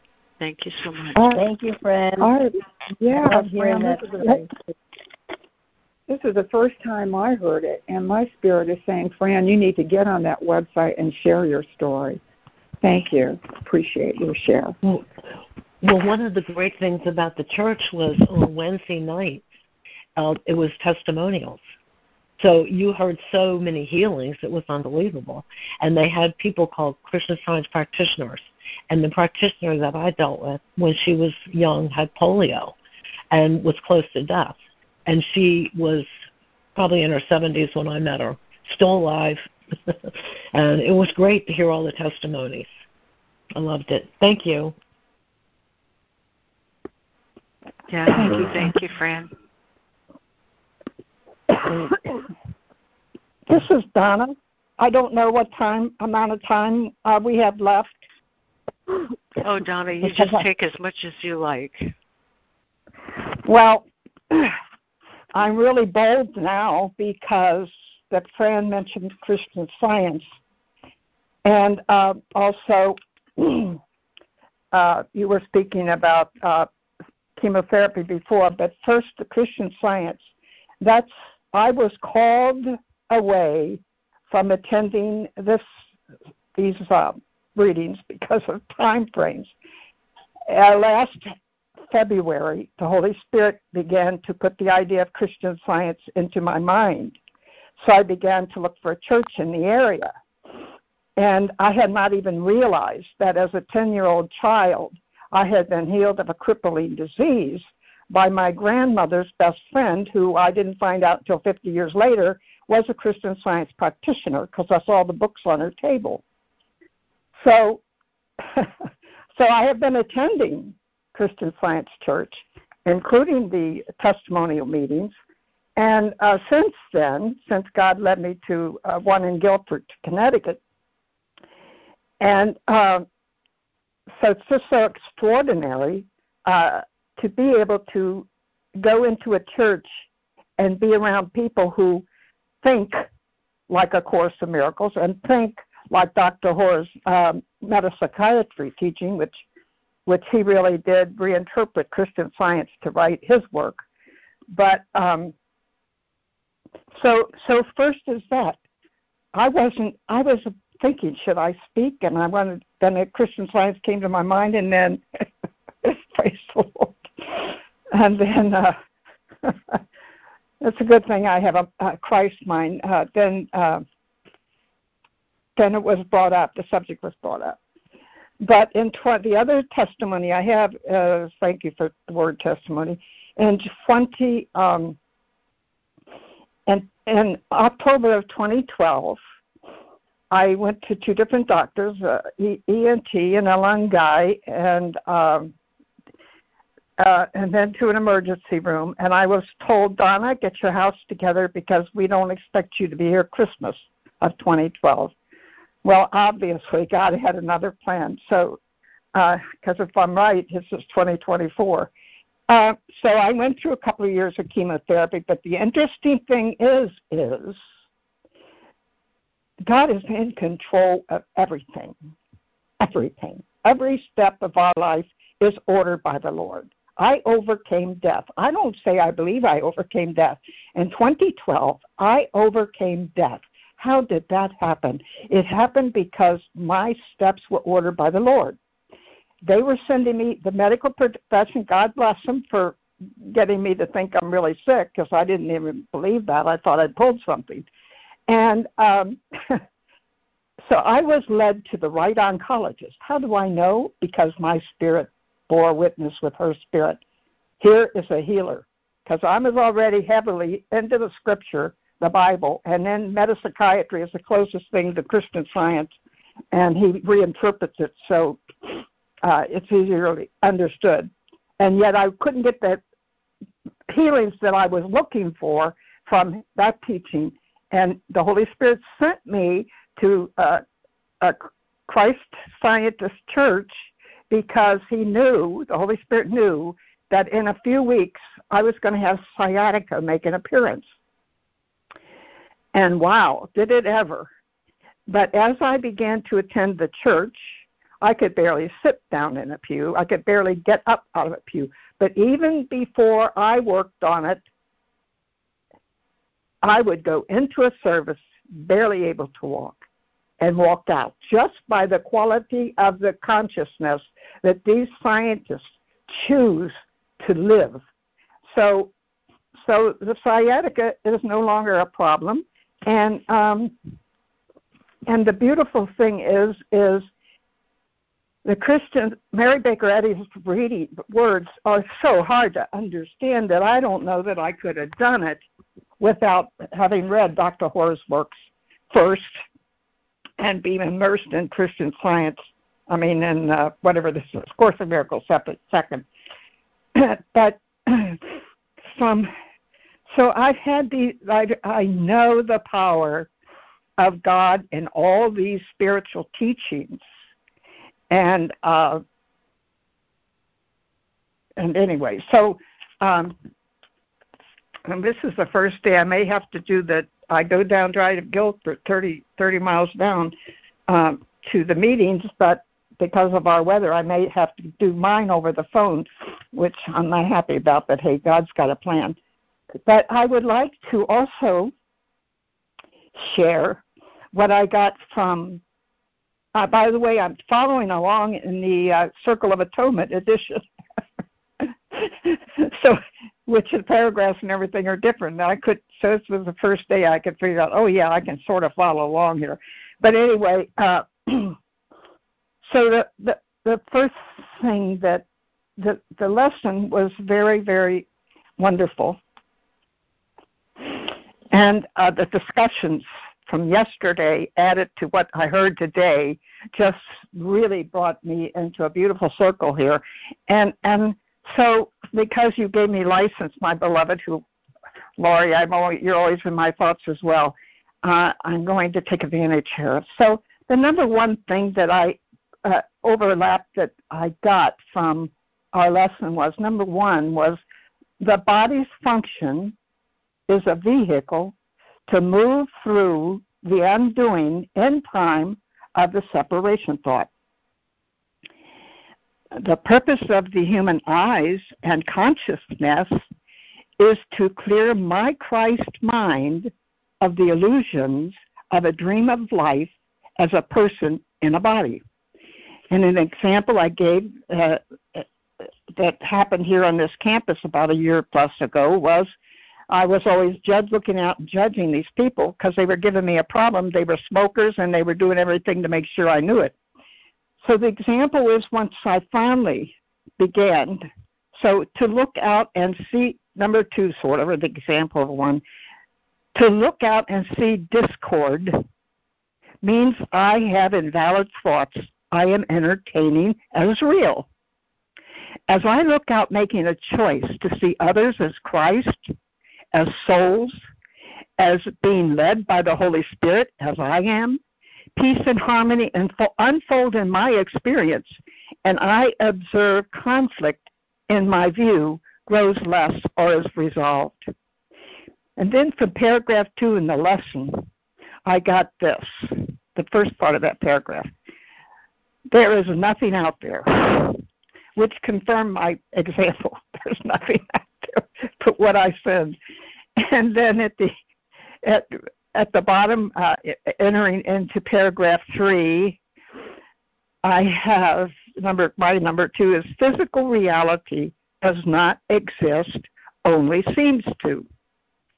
And then in paragraph three is the word believe, which I underline to put belief. And so what I am learning about belief and believing is belief can make or unmake, but neither is real. Reality is real and nothing else exists. And then I have a couple of more little things. A, this is how I see it, another way to see it. The body is the tool of the Holy Spirit to wake us from the dream of separation, which is impossible. And B, we can't leave here until God's purpose has been accomplished. Because our steps are ordered by the Lord. Now, that may seem like that doesn't make any sense because it seems like some people leave here and they don't even know that God exists. That isn't our business. Every individual, every event that seems to be seems to be happening in this dream has a divine purpose. I don't care if it's violence or unviolence. And we have to understand our job is to see what really is real. I'm so grateful that the Holy Spirit brought me back. He's had me listen to a couple of thingamabobs, and I delayed getting because I got to get myself a new book. But I'm so grateful to everyone, to everyone who attends these these Course of Miracles. I'm so grateful. God bless you, and I will be listening or or, or attending. Thank you. I am complete. I'm so oh, glad to hear your voice again. Thank you. Thank you. What a blessing. Great to hear you.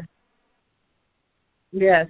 I tell you, it just um, it does my heart so much good to know that the recordings we make are being listened to, uh, because I think they're loving creations, and the fact that they're out there and helpful uh, is a credit to us as uh, as a sonship.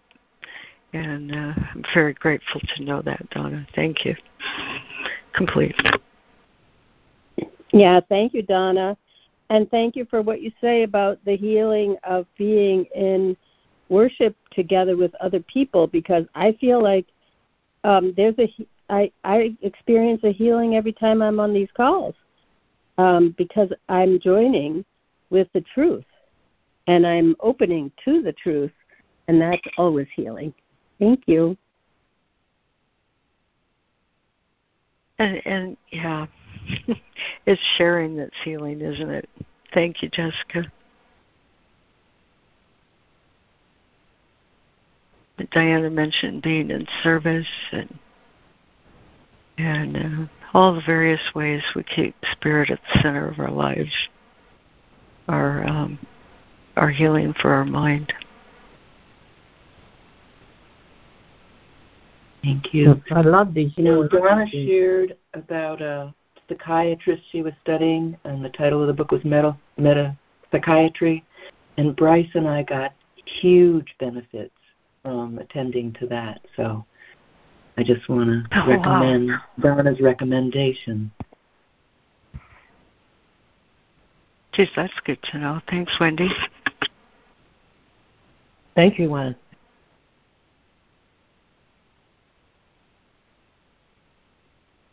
let's see.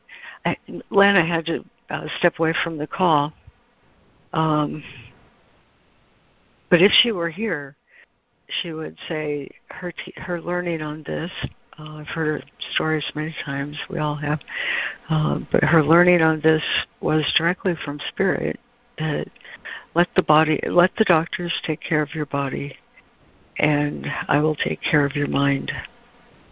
And I think that's um, just really simple, solid uh, teaching. And, and the reason I bring it up is because um, it was shown to me that uh, what he means by the word magic is really something I attempt to do on my own without consultation. Um, or I could look at it as autonomy, the belief that I, as a person in a body, can affect, as in effect, um, effect healing of my mind. Um, the body can't do that, and the mind is not in the body.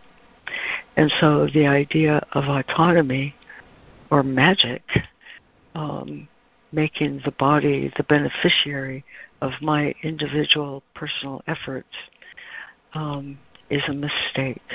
It's not worthy of condemnation. It's not uh, worthy of any any particular thought, really. It's just simply not true. Uh, that there's no such thing as I as an autonomous doer. I'm either uh, my mind is always either in service of the ego or in service of the spirit. It's impossible that it be autonomous. It wasn't created that way.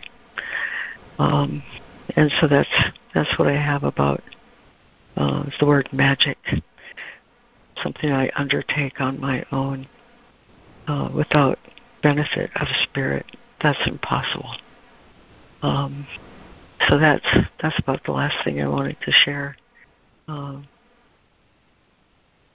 personally, I, I don't like that word right now. Um, any any further shares from whom we haven't heard of? And I'm thinking of you, Lemoyne, because I know how much you love Lesson 135. Um,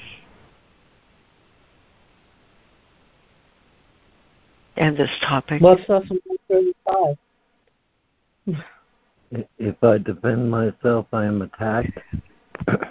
oh, okay. Yeah, yeah. That's a good one. yep. Go ahead, Lemoyne. Yeah, that one that one kind of does have the whole course laid out in it in a way. Um, I just wanted I was going to ask Donna to say uh, something more about where or here. Let me just say uh, um, where you can find Dr. Hora's books, if you're interested, is uh, PAGL Foundation, P-A-G-L. The Peace Assurance, assurance Grat- yes, peace, assurance, gratitude, and love. And uh, it's pagl.org. Um, and they have the books there. They have recordings of his seminars and things like that. Um, I'm not really familiar with it. I have looked at it. Definitely, uh, yeah, definitely related along the same lines. And uh, yeah, I really appreciate the uh, the bringing of these other threads um, into into the discussion. I think it's great that's where it it went. You know, I don't have a lot to say. I was going to offer to. Uh, let me see. I don't know if you're. Are you this is more appropriate for the after call. So to talk with maybe talk with Jessica about her foot. A more specific thing.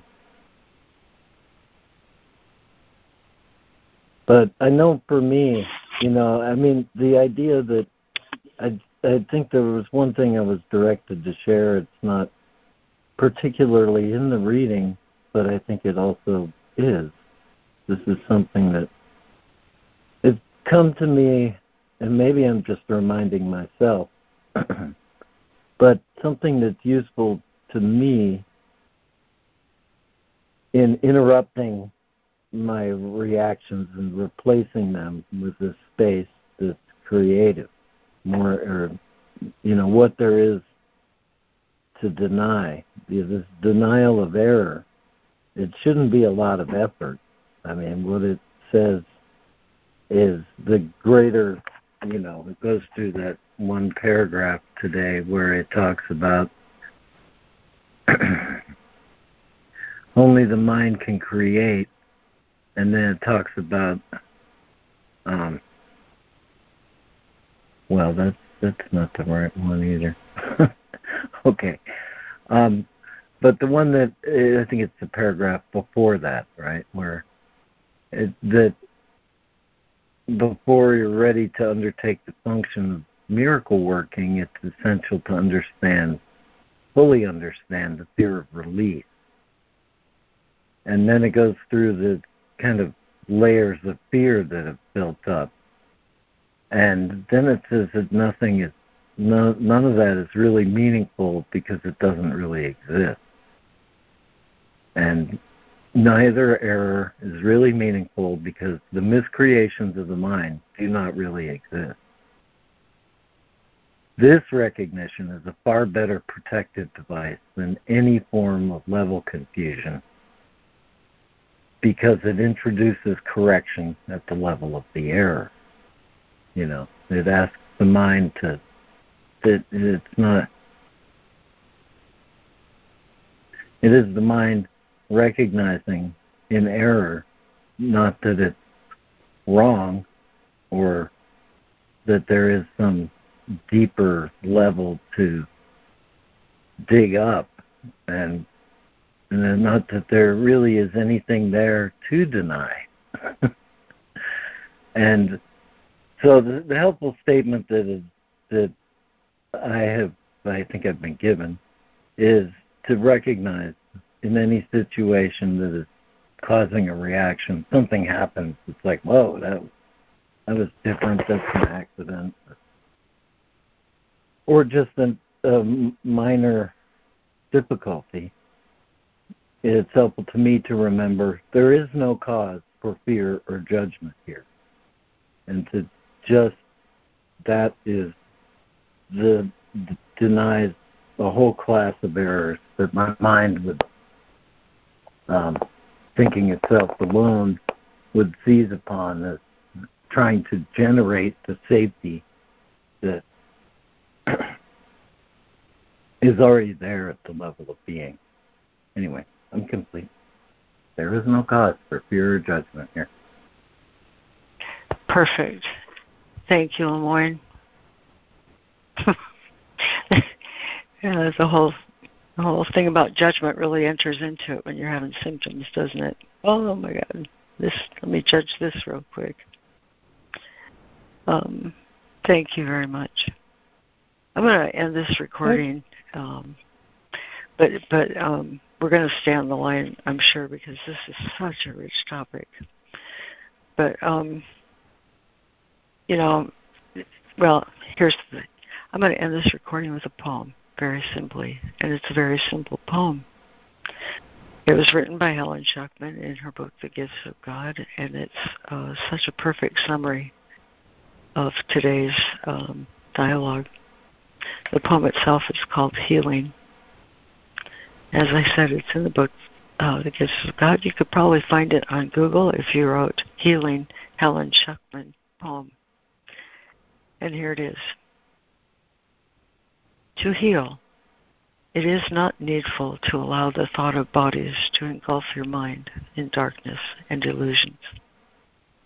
Healing is escape from all such thoughts.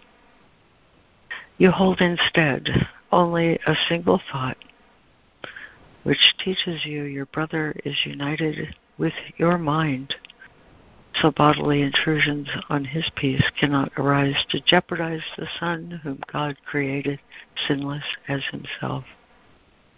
Think never of the body.